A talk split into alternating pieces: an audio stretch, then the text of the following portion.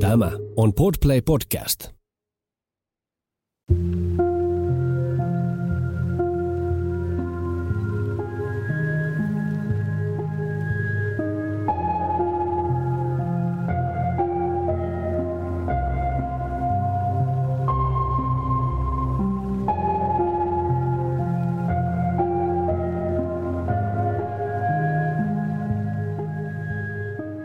Kuuntelet Siitä on vaikea puhua podcastia.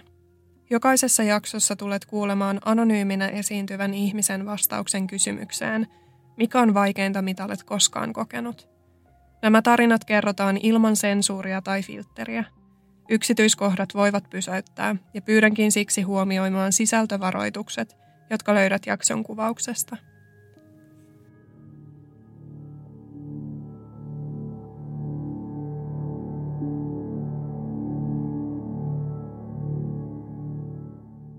Mun vanhemmat on maanviljelijöitä, eli onhan ne yrittäjiä. Ja, ja siinä mielessä mä oon ollut perheessä isän mukana maatöissä ja raktoria ajellut ja polttanut hernekeitot pohjaan, niin mua ei huolittu keittiöhommiin. Niin sitten tämmöinen yrittämisen ideologia, niin se on varmaan tullut ihan niin kuin jotenkin luonnollisesti, että se on mahdollista ja eikä siinä ole mitään vaikeaa tai ihmeellistä. Niin se tuli sitten sitä myötä, kun oppilaitoksesta valmistui ja, ja puolison kanssa pähkäiltiin, että mitä tässä tehdään. Niin hän oli erittäin taitava kuorma-auton kuljettaja, mutta entiset työt oli mennyt firmaan ja hommelit nurin ja oli niistä aika veloissakin. Häntä oli lyöty linssiin aika karvaasti nuorena ihmisenä, niin, niin hän osaa ajaa ja – osaan mäkin jonkun verran ja, ja työmaakin olisi tiedossa, niin ei muuta kuin äitillä isältä ollut takatteko lainat, me mennään ostamaan kuorma-autoja. Ja sitten musta tuli kuorma-autoyrittäjä ja mun puoliso oli mulla töissä. Maansiirtohommia suljetuilla työmaa-alueilla ja olihan se silleen vähän surkuhupas näköistä. Nuori tyttönen, niin mulla aina naureskeltiin, kun tilaili jotain tuhannen litraa öljyjä ja polttoöljytoimituksia ja jollain suljetulla työmaa-alueella vaihdoin kardaaneja ja jousia kuormaa oltua hirveässä mutakossa, että eihän meihin aina kahden vakavasti suhtauttu, kun ei oltu perinteisiä maansiirtoalayrittäjiä, mutta kyllä se siitä hoitui. Se oli mun viimeinen opiskeluvuosi Oulussa ja oli siis kysymys kihlauksesta niin äh, meillä oli päättötyönä, piti tehdä hääpuku ja siihen pitäisi hommata kankaat, jotka on hemmetin kalliita, niin yhdistin kaksi asiaa, että kosasen silloin äh, karkauspäivänä, siitä hän saa lahjaksi puolison täytyy, jos hän sanoo jes, niin ostaa äh, kankaat hameeseen. Niin sitten siinä tuli sekä sormus että hamekankaat samalla kertaa. Niin se, se meni oikein kätevästi. Sitten me kihlauduimme ja, ja tuota, mä sain opiskelussa tehdä hääpuvut valmiiksi ja tuli varmasti hänelle yllätyksenä tuo, että ei hän osannut aavistaa, koska mä olin niin kauhean vastahakoinen tyttöystävä aluksi, että piti pitkään siinä deittailla ennen kuin lämpesin alkuunkaan, niin sitten se oli yllätysmuuvi, että mä rupean kosiskelemaan niin kuin kihlautuu sinne Oulaisiin muutettiin ja, ja sieltä lähdettiin sitten niin kuin toimimaan. Me asuttiin semmoisessa työsuhdeasunnossa. Siinä oli oppilasasuntola, talouskoulu ja terveydenhuolto-oppilaitoksen, niin me oltiin sen talonmiehiä isännöitsijöitä niin kuin tämmöisenä kolmosammattina. Ja sitten kun nämä kuorma-autohommit lähti hyvin käyntiin, niin, niin mehän oltiin vaan hirveän ahkeria tekemään töitä ja ihmetelty, että miten ollaan näin onnekkaita. Et sen lisäksi mä kävin töissä aika monessa muussakin paikassa, että mä hoitelin sen kuorma-autohomman paperihommeleita ja tilauksia ja varaosia ja, ja sitten mä, mulla oli oma ompelimo. Et kun mä valmistuin, niin mä rupesin tekemään nahkavaatteita ja takkeja ja kaikkea siihen liittyvästi. Mä olin parissa eri paikassa tarjoilijana vielä sen lisäksi joskus silloin tällä vielä maatalouslomittaja hommia lypsyllä kävin navetassa aamuisin ja iltaisin viikonloppuisin, että pääsin vanhemmat vähän vapaalle. Ja oltiin hirveän kiireisiä ja ahkeria kumpikin.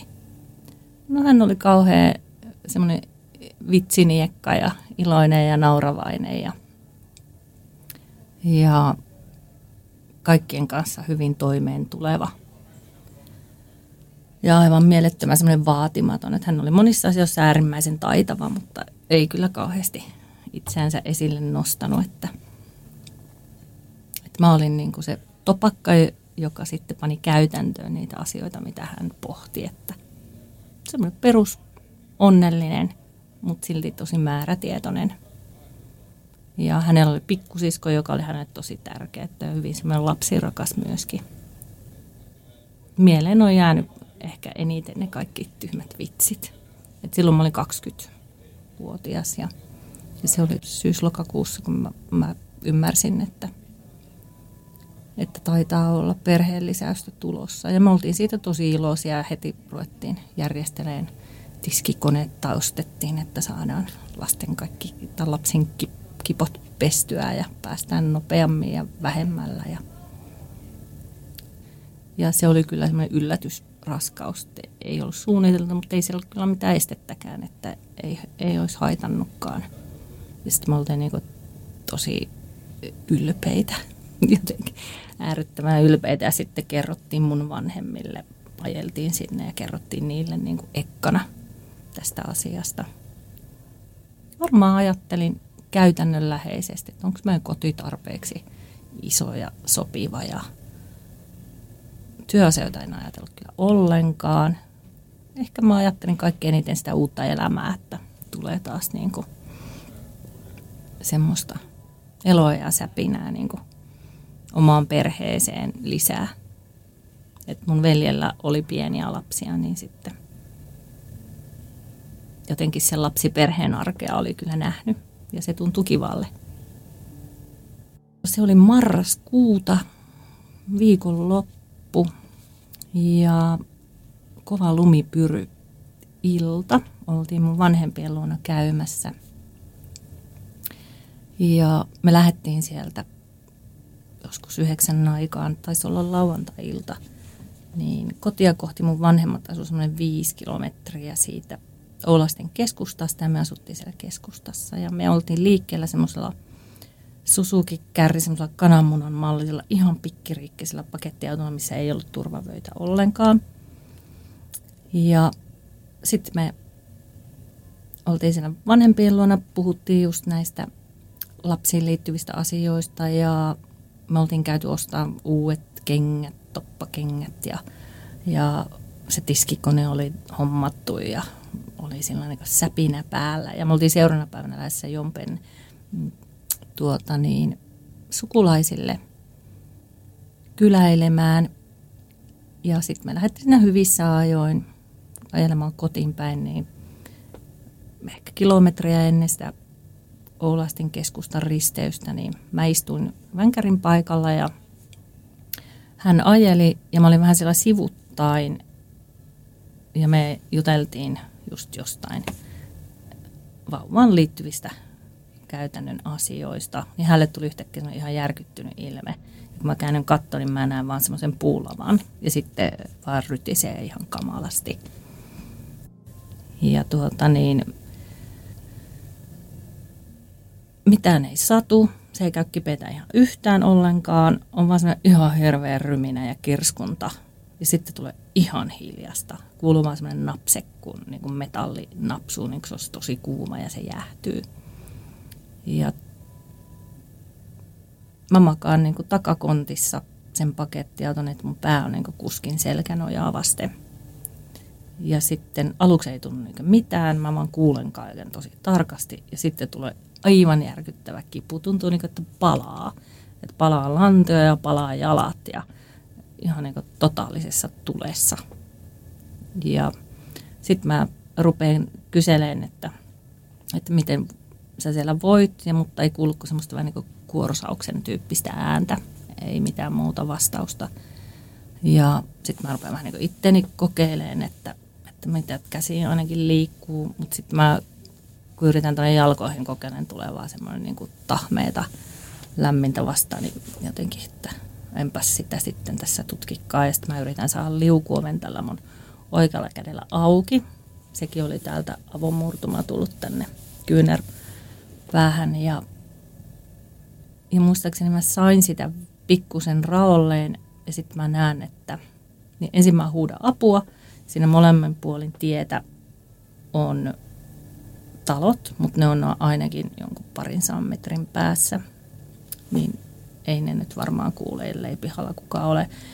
Ja musta tuntui se aika on ihan valtavan pitkä, minkä mä oon siinä, mutta eihän nyt oikeasti ole ollut kovin pitkä minuutteja. Tulee auto, se hiljentää ja jatkaa matkaa. Ja sitten yhtäkkiä se siellä jo etäälle ohi mennessä huomaakin varmaan, että, että ei apua, että eihän tämä olekaan mikään vanha juttu. Ja ne peruttaa takaisin. Ja sitten mä tunnistan, että se on mun vanha yksi opiskelukaveri, joka tulee siihen ekkana paikalle ja hän on tyttöystävänsä kanssa siinä. Ja sitten he soittaa ambulanssia ja sitten se lähtee siitä liikenteeseen se koko touhu. Ja sitten mä muistan, kun noin ambulanssimiehet tulee paikalle, niin pienellä paikkakunnalla kaikki on tietenkin tuttuja. Mä olin Raflassa töissä ja sitten mun puoliso oli vapaa-palokunnassa, eli ne on hänen työkavereita siitä vapaaehtoistyöstä, niin sitten he, että, että on, ne ei ensin tunnistanut, tai ne oli sokissa, niin kysyi multa, että onko sulla molemmat jalat normaalit. Se mulla niin kuin, jäi jotenkin mieleen, en mä varmaan edes vastannut siihen mitään, mä vaan tärisin ja mulla oli ihan sairaan kylmä ja musta tuntui, että mulla palaa ihan kaikki. Ja sitten mut vietiin ensin ambulanssilla siitä pois ja sitten mun puoliso piti jäädä niin kuin irrottaa sieltä, koska ne ovet oli vääntynyt niin pahasti, että sit kesti jonkun aikaa ennen kuin hänet saatiin sieltä ambulanssia. Meidät vietiin ensin sitten sinne lähipaikkaan terveyskeskuksen ensiapuun ja mä muistan, että mä hoin vaan koko ajan, että menisi taju, menisi taju, menisi taju. Sattui niin ihan hirveästi. Ja sitten mun puoliso tuotiin siihen, me oltiin tällä vierekkäisillä niin kuin lavereilla. Hän oli toisella seinällä ja mä olin toisella seinällä, mutta mä en niin kuin kattonutkaan sinne päin, että mä en vaan niin kuin halunnut katsoa. Ja sitten hänet lähdettiin siitä ensin viemään Oulua kohti. Siinä on semmoinen sadan kilometrin matka, noin tunnin kestää. Ja, ja mä menin sitten, mutta tietenkin tilkittiin kaikkia mahdollista, mitä nyt pystyy ja, ja kipulääkettä ja mitä kaikkea ne voi antaa, niin sitten mä menin toiseen ambulanssiin. Ja, ja sitten mä koko matkan hoin, että menisi taju koska se pikkuinen semmoinen tärrytys siellä autossa, niin se oli aivan jotain hirveä tuskallista. Että se vaan semmoinen palamisen tunne niin kuin tuntui koko kehossa. Ja sitten mulle vaan sanoi, että se on tosi hyvä, kun olet tajuissasi ja emme voi antaa enempää mitään, että, että ei ole pitkä matka enää. Ja sitten kun päästiin Ouluun, niin mä muistan vielä sen, miltä tuntui, kun mulla oli maski koko ajan siellä ambulanssissa, niin sitten se otettiin hetkeksi pois, niin sai hengittää sitä raikasta pakkas ilmaa. Ja sitten tuntui tosi kylmältä ne sakset keholla, kun leikatte niin vaatteita pois päältä. Ja tämä oli joskus siis illalla yhdeksän, eli kymmenen tienoilla, niin sitten mä heräsin seuraavan kerran joskus 11 aikaan siellä teholla. Ja sitten mulle kerrottiin, että, että hän on kuollut tajuhinsa tulematta. Mä jotenkin sen kyllä niin kuin aistin ja ymmärsin, että toinen ei vastaa mitään, että ei ole kyllä kovin hyvä tilanne. Sen verran ainakin tätä leffoja on katsonut, että ilman turvavöitä, niin sähän lyöt niin kuin rintakehää ja päätä. Ja, ja sitten mä ikään kuin tajusin ne asiat, mutta mä en tuntenut mitään. Et sitten se shokkivaihe on varmaan semmoinen, että se blokkaa sulta tietyt toiminnot, jotta niin kuin elintärkeät toiminnot jotenkin toimii. Sitten mä niin kuin totesin ja järjellä käsittelin, mutta mulla, mä ei tullut minkäännäköistä kyyneltäkään silmää. Ja siitä tavallaan sitten lähti niin kuin uusi vaihe koko elämästä. Onnettomuus sitten myöhemmin, kun sitä tuolla käräjillä tietenkin ja vakuutusyhtiöt halusivat sen selvittää, niin se oli kuolemantuottamus siitä, että se kuorma-auto, joka oli rikkoutunut kesken ajon, niin se oli jäänyt ajokaistalle niin, että takavalot oli niin likaisia tai ei toiminut, että oli toiminut vaan se ojanpuoleinen takavalot. Jos sitä jotain se olisi nähnyt, niin sitä olisi voinut luulla joksi mopoksi.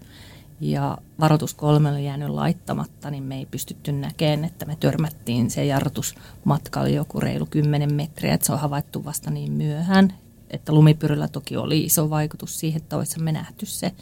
Ja meitä ennen oli ambulanssi meinannut ajaa siihen pahkin kanssa, että oli ihan viime hetkellä saanut väistettyä.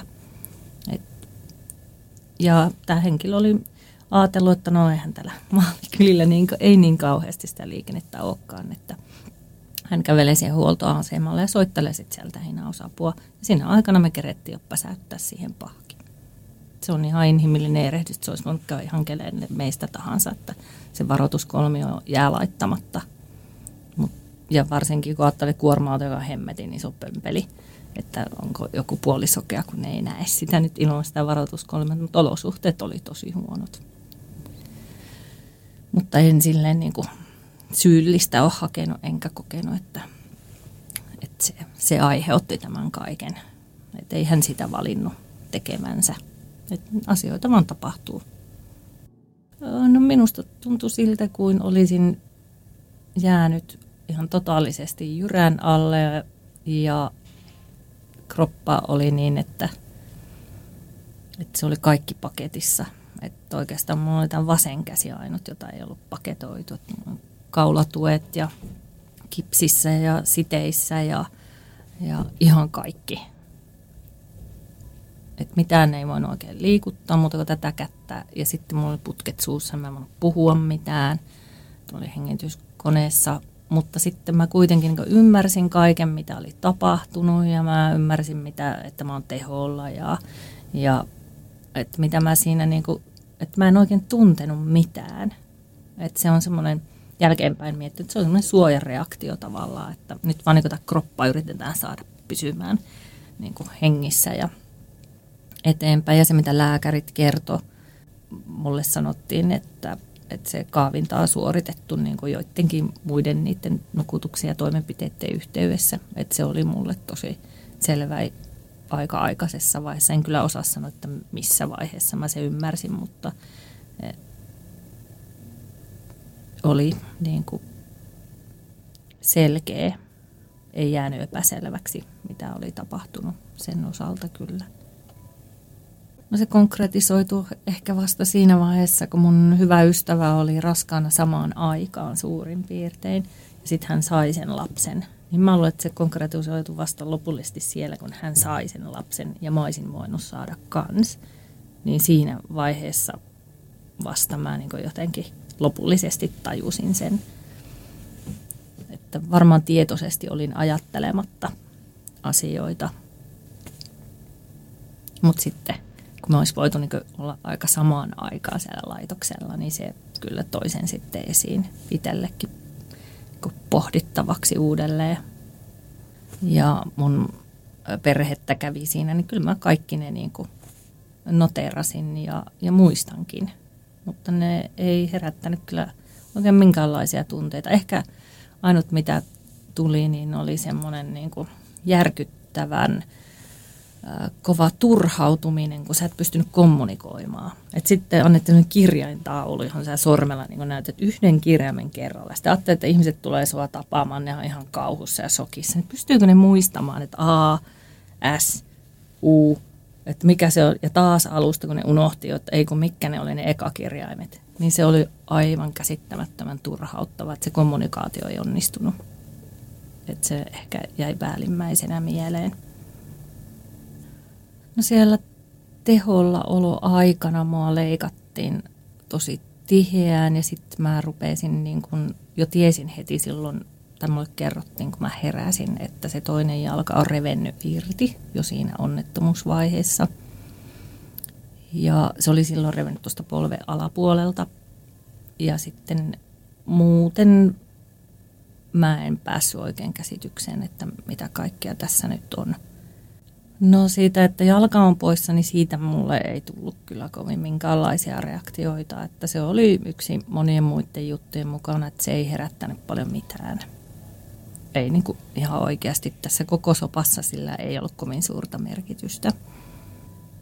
Ja se oli tosi sekavaa, että mä olin joko koko ajan niin menossa nukutukseen tai tulossa takaisin tajuihini. Että se oli semmoista häälymistä, niin kuin, että huonosti on tilanne ja, ja sitten todettiin vaan jotenkin mun vanhempien kanssa äiti taisi jotenkin sanoa, että, että jos pää toimii, niin ei mitään hätää.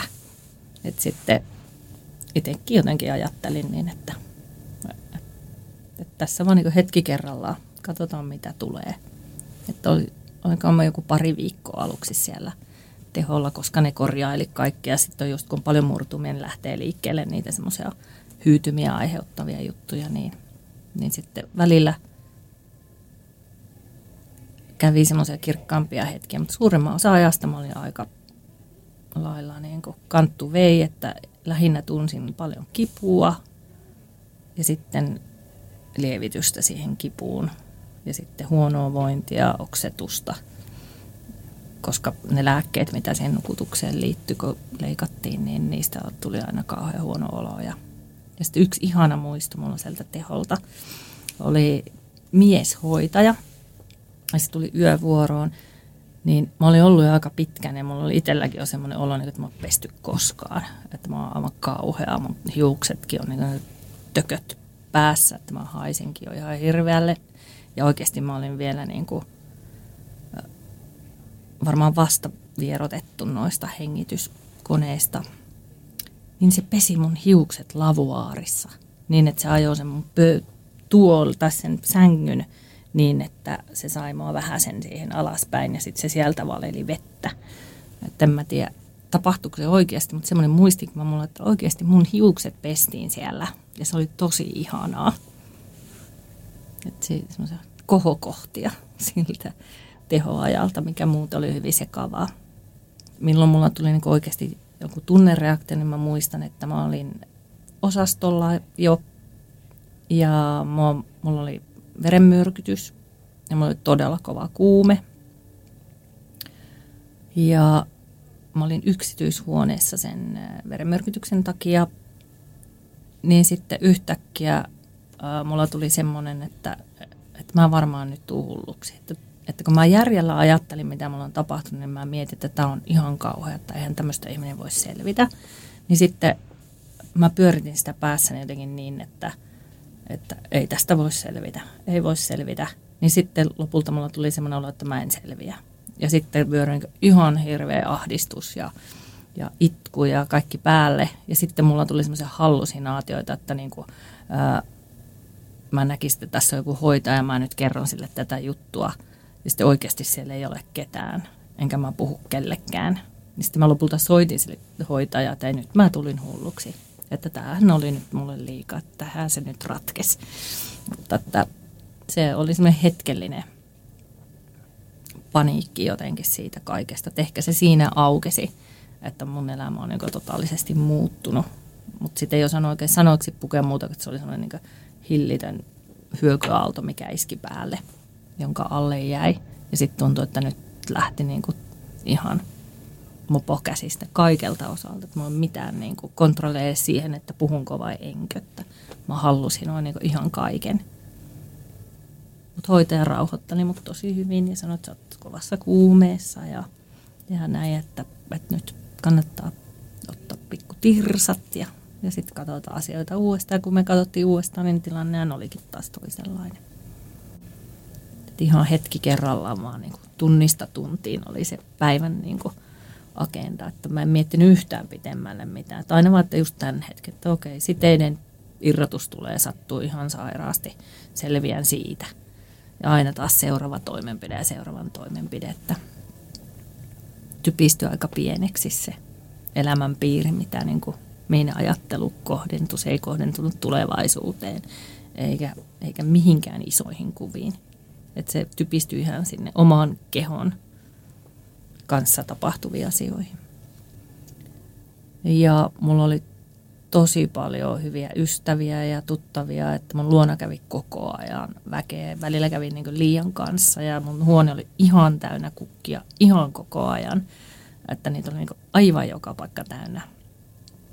Niin äh, tavallaan se valtava välittämisen määrä oli hirveän tärkeä vaikka silloin se tuntuu uuvuttavaa, että eikö ne anna minua olla rauhassa. Mutta sitten kuitenkin se piti niin kuin koko ajan kiinni asioissa ja sitten siitä tuli ehkä semmoinenkin, että mun vanhemmat käsitteli asioita hyvin tällainen niin kuin järkiperäisesti, että no pää toimii ja aivot näyttää toimivan, niin no hätä, että kunhan no kaikki muut asiat sitten hoituu.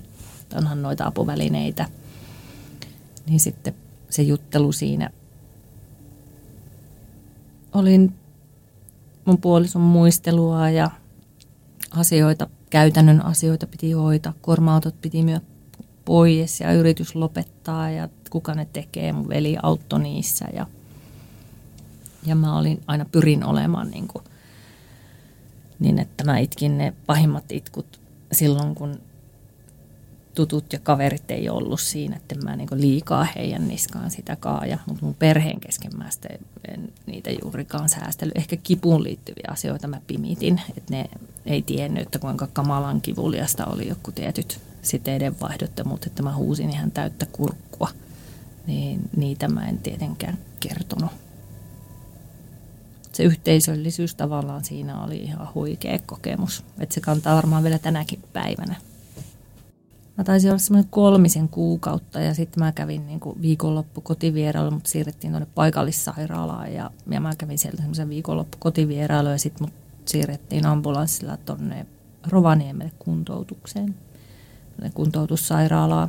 Et sitten kaikkinensa ehkä puoli vuotta, että se laitos hommeli niin loppu. Että sitten mä kävin vaan korjausleikkauksissa ja kontrollikäynneissä sen jälkeen se oli puolen vuoden rupeama kuitenkin. Siinä vaiheessa, kun meni kuntoutuksen, niin oli vielä, niin kuin, että ambulanssilla vietiin, kun mä en voinut istua niin pitkää matkaa Rovaniemelle.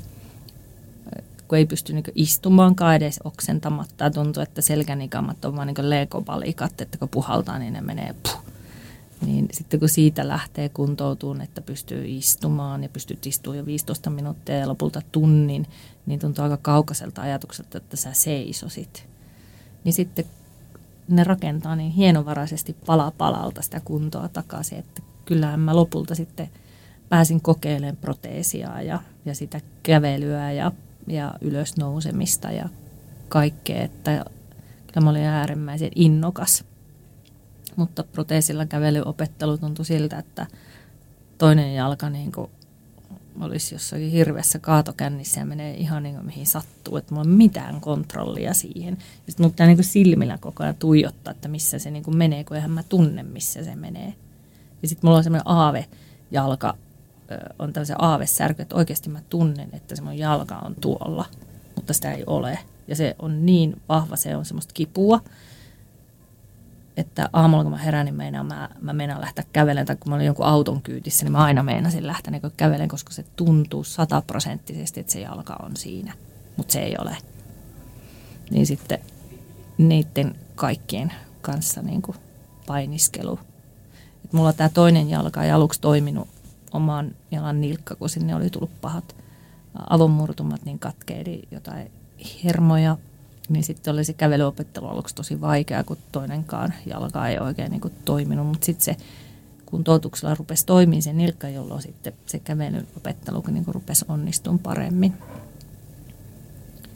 Mutta sitten se oli turhauttavaa, että aina kun sä olit päässyt niin johonkin asteeseen, niin huoksatte, että ei, että pakko korjata – ihonsiirrot ei kestä proteesissa ja sitten tehdään semmoisia kudoslaajennusjuttuja, venytetään omaa ihoa ja lisätään viikoittain nestettä tuonne ihon ja lihaksen väliin semmoisen pussin ja venytetään niin litran maitopurkin verran omaa ihoa ja sitten se leikataan ja poistetaan ihosiirtoja ja, tai tämä proteesi ei sovi, kun mun tämä tynkä on jätetty liian pitkäksi, eli se reisiluu, että sitten sitä lyhennetään ja vähän niin kuin amputoidaan uudestaan ja sitten taas harjoitella ei vieläkään oikein vai amputoidaan taas vähän lyhyemmäksi. Ja, että siinä oli paljon semmoisia asioita, mitä sitten niin kuin viivästytti ja turhautti aika paljon.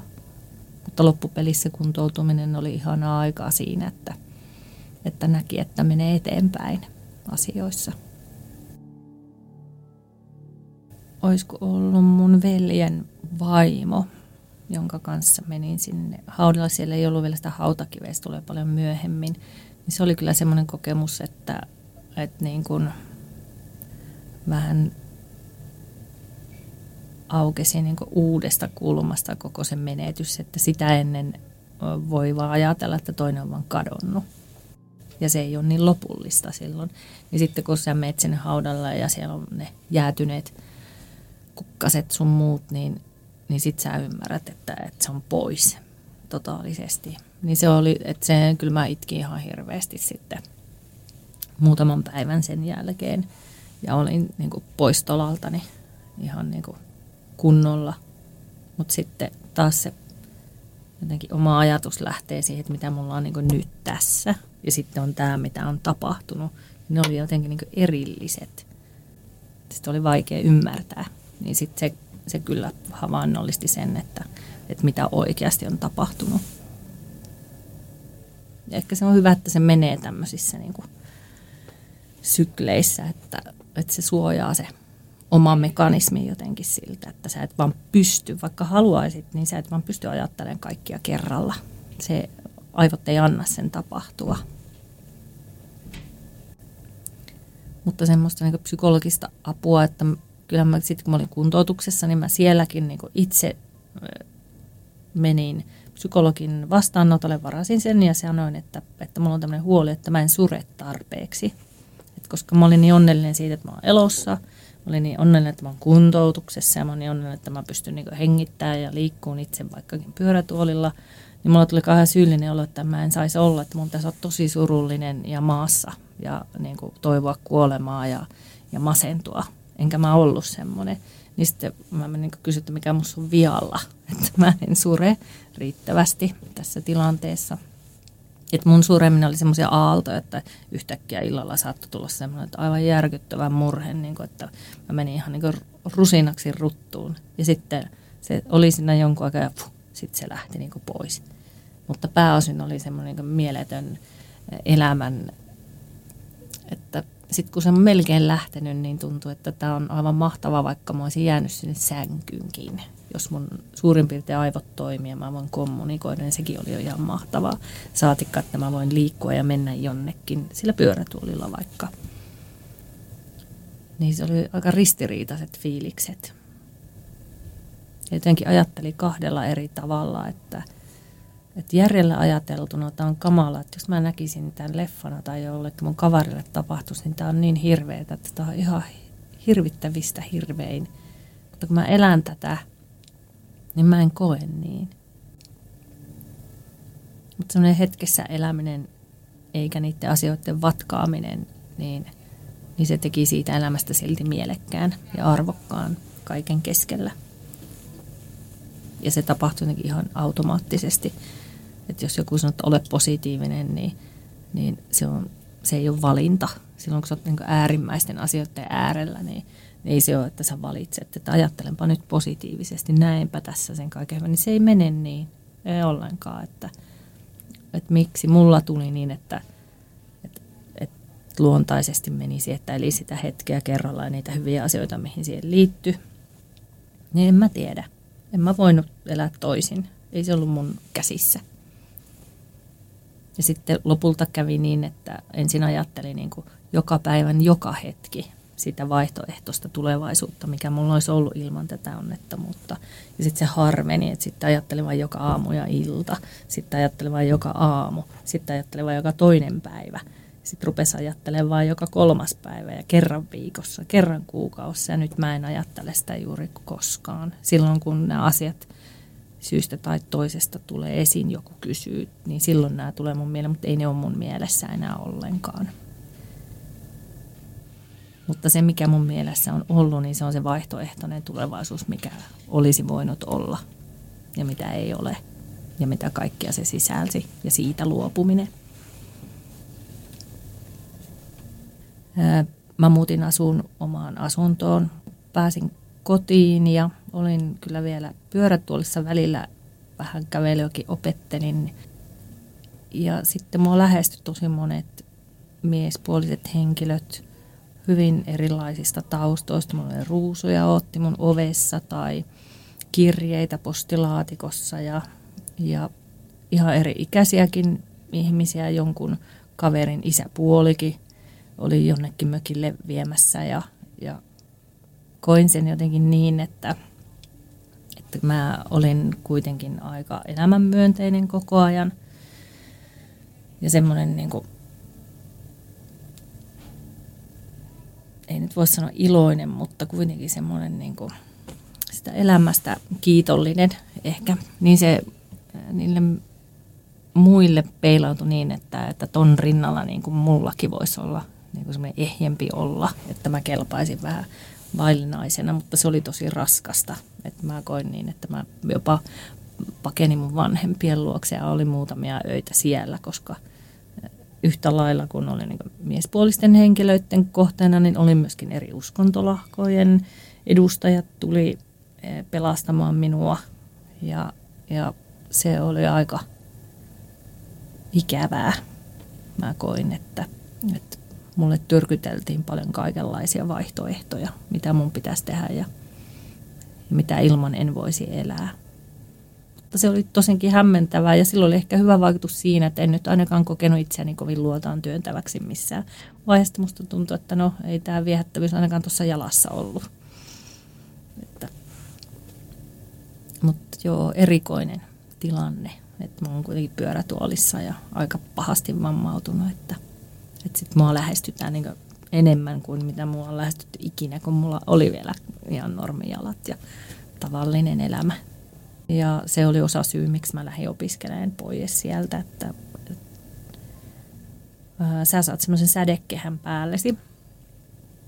Ja se on aika rasittavaa, että monestihan näissä juuri käy selviytymistarina, mikä on kyllä totta, mutta kun se ei ole koko totuus kuitenkaan, että siitä ei voi sellaista krediittiä niin itsellensä ottaa, koska me toimitaan sen mukaan, mikä meillä on, mitä geenit, mieli, ympärillä olevat ihmiset. Me ollaan niin, niin monen eri asian summa se, että miten kukin selviytyy mistäkin tilanteesta, niin, niin sitten sulle, niin kuin ainakin mä koin, että mulle kerrottiin paljon murheita ja huolia – lähestyttiin niin kuin siinä mielessä, että minulla olisi jotain ylempää ymmärrystä ihmisen elämästä tai vastoinkäymisistä ja tämän tyyppisistä asioista. Ja toki maailma avartuu, mutta sitten kuitenkin maa kohdeltiin eri lailla, mikä ei ollut koskaan huonoa kohtelua, mutta koin sen kuitenkin, että se tuli eellä se, ne mun kokemukset, tämä onnettomuuden kautta ja menetykset,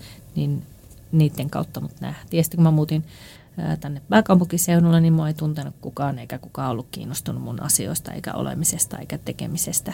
Niin se oli tosi ihanaa, että ei kauppaan mennessä kukaan katellut. Jos kattelin, katso mun proteesia eikä niin kuin, että miten se nyt tänään on selvinnyt tänne asti. Mutta sitten ää, se tuli tuossa opiskelun opiskelin kultasepäksi niin siinä jossain vaiheessa, että mä rupesinkin käyttämään pitkiä hameita, että se proteesi näkyisi ja, ja jotenkin piilottelemaan. että mä yritin olla niin kuin en olisi koskaan missään fyysisiä vammoja saanutkaan. Ja se hiipyt niin salakavasti, mä en huomannut, että se edes oli tapahtunut. Ennen kuin sitten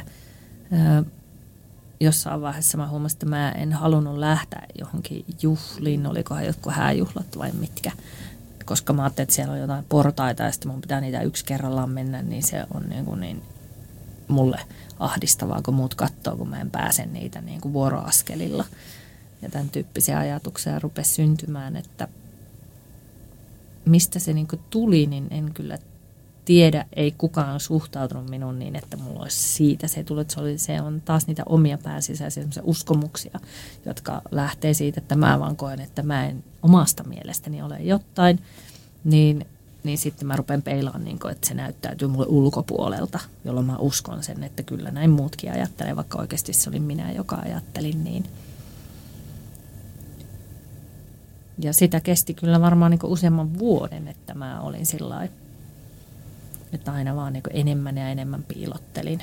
En mennyt uimarannalle ja käytin vaatteita, ettei se vaan näkyisi missään nimessä. Ja mun proteesissa piti olla aina kaikki kosmeettiset jutut, ettei sitä huomaisi. Siis olin ajatellut, että en enää varmaan tapaa koskaan ketään, että edelleen tässä yksikseni. Ja sitten meillä, mä olin DJ-nä. Mä olin vielä pyörätuolissa ja mä kävin yökerhossa paikallisessa Oulaissa soittelee levyjä aina yöllä. Ja tuota, niin, hän oli siellä portsarina ja sitten mun paras kaveri oli siinä tarjoilijana ja hänen poikaystävä oli myös siellä samassa ravintolassa töissä. Sitten me aina työyön jälkeen jäätiin niin kuin jutteleen koko porukalla ja viettää aikaa. Ja sitten se tapahtui siitä vähän niin kuin salakavalan vahingossa, että, että meistä tuli ensin ystäviä ja sitten yhtäkkiä me asuttiinkin yhdessä ja mentiin muutamassa kuukaudessa kihloihin ja vuoden sisällä naimisiin ja, ja edelleenkin olemme yhdessä. Mutta tuli sillä puskista kyllä se tilanne varmaan molemmille. Sitten kun mä valmistuin sieltä Kultaseppä koulusta, me oltiin oltu jo pitkään yhdessä. Silloin elettiin jotain 97 vuotta. Sitä onnettomuudestakin oli aikaa jo sitten kahdeksan vuotta, niin sitten siinä vaiheessa tuli mieleen, että koulut on käyty ja, ja kaikki on hyvällä mallilla. Että kyllä olisi ihana, että olisi lapsiakin. Sitä ennen oli aina ajateltu, että ei lapset kuulu meidän, että se on liikaa jo pyydetty elämä. Että sellainenkin vielä toteutus, että kyllä tämäkin on jo aivan mahtavaa. Ja sitten lääkärit oli sitä mieltä, että omalla vastuulla, että voi olla tosi vaikea raskaus ja pitää olla sairaalassa. Lantio ei kestä ne murtumat sitä. Ja, ja sitten mä tulin raskaaksi tosi helposti, että silloin kun mulla on 97 kesällä päättynyt opiskelut, niin, niin Roosa on syntynyt 98 maaliskuussa, että ei siinä sitten kauaa mennyt, mikä oli tosi ihana asia. Et sitten aloitettiin niin kuin perheellisenä ja oltiin saatu kauan vettä aikaa yhdessä kahdestaankin, semmoista vapaata elämää. Että se oli aika uskomaton fiilis kyllä, että voi näin niin onnekas olla. Kun Roosa oli pieni, niin silloin vielä mulla oli tämä vaihe, että mä piilottelin tota proteesia jonkun verran. Toki sitten kun tulee muita lapsia ja lapsiperheitä ja lapset on tosi kiinnostuneet, niin se auttoi hyvin paljon siihen, että rupesi taas avoimemmin näyttää. Sitten mä menisin paralentopalon piiriin 2005 vuoden alusta. Ja sitten siellä oli paljon muitakin amputoituja naisia, minua nuorempia ja minua vanhempia ja perheellisiä ja, ja just seurustelevia ja sinkkuja ja kaikkea, niin sitten siinä vaiheessa niin kuin, ajankohta oli ihana, että uida semmoiseen yhteisöön, kun mä en ollut koskaan oikein nähnyt muita amputoituja. Kaikki klinikat, missä meidän proteesit valmistetaan, tehdään hienotunteisesti niin, että me ei kohdata toisiamme, että on yksityisyys. Ja sitä aina mä menin hirveän paljon etuajassa, että josko nyt tulisi joku, että mä voisin siltä kysellä kaikkia asioita. Mutta ne oli aina niin kauhean eh, hienotunteisesti tehty, että harvoin pääsi niin ketään kohtaamaan. Niin sitten tuommoisen naisporukkaan mukaan pääsy, niin sehän oli ihan huikeeta. Ja lisäksi rakastuin lentopalloon niin kuin lajina. Istisversio siitä niin, että musta tuli ihan niin kuin pallon kanssa joka päivä tein töitä. Että se oli ihan huippumahtavaa monella tavalla. Mä oon niin kuin Invalidiliitolle tehnyt vapaaehtoistoimintana varmaan 15 vuotta vertaistukitoimintaa, mikä tarkoittaa, että sitten on sitten syöpä tai onnettomuus tai joku muu sairas takana, että amputoidaan raaja nuorelta tai vanhemmalta ihmiseltä, niin sitten mukana niin kuin kulkee joskus jo ennen sitä amputaatiota, niin kuin sitä suunnitellaan, niin jo siinä tuun niin kuin mukaan. Tai sitten, sitten kun ne on tapahtunut ne asiat ja, ja se oli semmoinen, mitä mä tein niin kuin, ö, ihan vapaaehtoisena, mutta se johti sitten siihen, että kun tein sitä paljon, niin mua pyydettiin koulutuksiin mukaan, että kun koulutetaan uusia tämmöisiä vertaistukihenkilöitä, niin mä tulisin siihen mukaan kertoa, että mitä se työ käytännössä on. Ja mä tein sitä aika paljon, niin sitten lopulta tämä tämmöinen kouluttaminen ja, ja tämän tyyppinen homma, koska mulla oli käsityönopettajan sijaisuuksia ja se oli mun yksi unelma-ammatti ollut silloin nuorempana, niin, ja mä olin opiskellut kasvatustieteitä avoimessa yliopistossa ennen tota onnettomuutta, niin, niin mulla iski tämmöinen kouluttaja, opettaja tyyli vähän itseeni. Niin kuin, pidin siitä ja koin siinä olevani kohtuullisen hyvä. Niin mä rupesin tekemään sitten Invalidiliitolle näitä vertaistukihenkilöiden koulutuksia ja sitten myöskin muille järjestöille. Ja sitten mä tein myöskin tämmöinen kokemustoiminta, mikä sitten on erilaista, että jos nämä vertaistukihenkilöt tukee niitä, joille on tapahtunut näitä asioita, niin sitten kokemustoimijat lisää ymmärrystä niille, joille ei ole näitä asioita tapahtunut, eli ammattilaisille tai kelle tahansa, vaikka sotealan yritykselle. Niin sitten mä rupesin myös sitä toimintaa niin kuin ensin itse toimimaan siinä ja sitten näyttää olevan mun tyylille uskollista, että kun menee johonkin, niin sitten mä uin siihen niin syvälle, että – pohjaa myöten, niin sitten lopulta päädyin töihin sille verkostolle, jossa on, kuuluu tämmöinen 36 järjestöä, jotka yhdessä edistää tätä toimintaa Suomessa. Ja, ja sitten lopulta tämmöiseksi freelancer-kouluttajaksi, että olen kouluttanut sitten näitä vertaistukihenkilöitä ja kokemustoimijoita ja niiden kouluttajia eri järjestöille. Ja alun perin mä opiskelin kultasepäksi ja jalokivitutkijaksi ja siinä kävi niin päin, että työstä niin kuin tuli harrastus ja harrastuksesta tuli työ. Että se vaan vei mennessään. En kannakkaasti murheita mukana. Että mun mieli toimii niin, että aika lailla ollaan niin tässä hetkessä ja, ja kun puhutaan tämmöistä intuitiosta, niin mulle se intuitio on semmoinen asia, että mä en luota siihen, mitä mun tunteet sanoo, mä itse mietin, että mun ajatukset ja mun tunteet voi johtaa mua harhaan tosi paljon. Ja ne voi saada mut kärsimään tosi paljon sellaisesta, mitä ei tarvitsisi kärsiä. Niin niihin ei kannata kauheasti aina luottaa. Että niitä voi panna ihan sivuun ja keskittyä, että miten tilanne on nyt. Mä koen kyllä asioita, niitä tunteita ei sivuteta, mutta en mä jää niitä vatkaamaan. Niin se on ehkä yksi semmoinen isoin asia. Ja sitten tämmöinen niin turvan tunne – siitä, että okei, että mulla on tapahtunut tosi pahoja asioita. Selvisin niistä.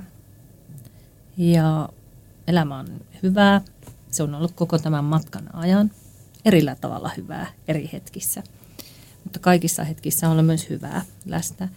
Niin ei ole kauheita pelkoa siitä, mitä tulevaisuus tuo tulle. Jos mä sairastun, kuolen, niin pahinta mitä voi tapahtua on, että kuolee ja mitä sitten – että ei ole kauheasti semmoista pelättävää, mikä sitten heijastuu ihan kaikkeen, että kun esimerkiksi tuossa lentopallotouhuissa, niin mä oon paljon tehnyt semmoista kansainvälistä vaikuttamistyötä ja pitkin perua matkustanut yksin, mennyt kokouksiin ja, ja juttuihin ja tavannut presidenttejä ja, ja kaikkia, niin jos mä olisin aikaisemmin ennen tätä onnettomuutta, niin mä olisin asettanut itseni arvoasteikossa aina toisten alapuolelle ja joissakin tilanteissa ehkä yläpuolelle. Mutta tästä mulla on jäänyt semmoinen, että mulla on aina niin ihmisyydessä tasa-arvoisia, jolloin mun on helppo kohdata ihan kenet tahansa. Että voi tarttua monenlaisiin tilaisuuksiin, että mun mieli, e, vaikka se kuiskuttaisi mulle, että että sä nyt englantia niin hyvin osaa, etkä sä osaa kirjoittaa ainakaan, että nyt voi mitään tollaisia pestejä ottaa vastaan, ei mun tarvi sitä kuunnella, että, että voin mä sen ottaa vastaan ja sitten mä katson mihin mä pystyn, että en mä itse rupea määrittää, että pystynkö vai enkö pysty. Että mä huomannut, että mä pystyn paljon sellaisia asioita, mihin olen luullut, että en pystyisi. Niin ne rajat pitää kokeilla eikä luulon perusteella niin kuin valita ja itse itteensä rajoittaa. Että ne asiat tulee muuttumaan ja se perspektiivi niihin asioihin tulee muuttuun. Että hetki kerrallaan, niin ne palasti ei mene liian isoiksi, että kyllä yleensä tulevaisuus pitää huolen itsestään. Ja mä oon selvinnyt, niin miksei kuka tahansa sitten selviäisi ja saisi niin kuin vielä ihan hyvän ja mielekkään elämää itselleen. Ja että tunteet ja ajatukset voi kertoa sulle paljon kaikenlaista, mutta ne ei ole aina totuus ollenkaan. Et totuus on se, että mitä on just nyt tässä.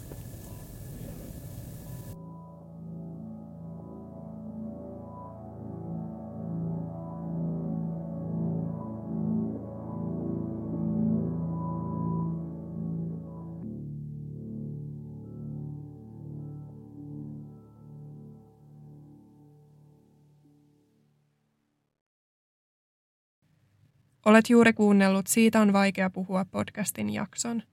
Jos päivän aihe kosketti sinua, suosittelen tutustumaan linkkeihin, jotka löydät jakson kuvauksesta.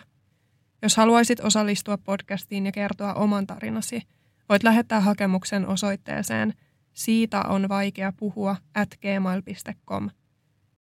Suurin kiitos jaksossa tarinansa jakaneelle haastateltavalle. Siitä on vaikea puhua podcastin löydät myös Instagramista – nimellä Siitä on vaikea puhua. Sieltä löydät muun muassa kuvan esineestä, jonka haastateltava henkilö kertoi muistuttavan häntä jaksossa puhutusta aiheesta. Lisäksi sieltä löydät lisätietoa aikatauluista ja tulevista jaksoista. Kiitos kun otit aikaa päivästäsi kuullaksesi yhden ihmisen tarinan. Ensi kertaan.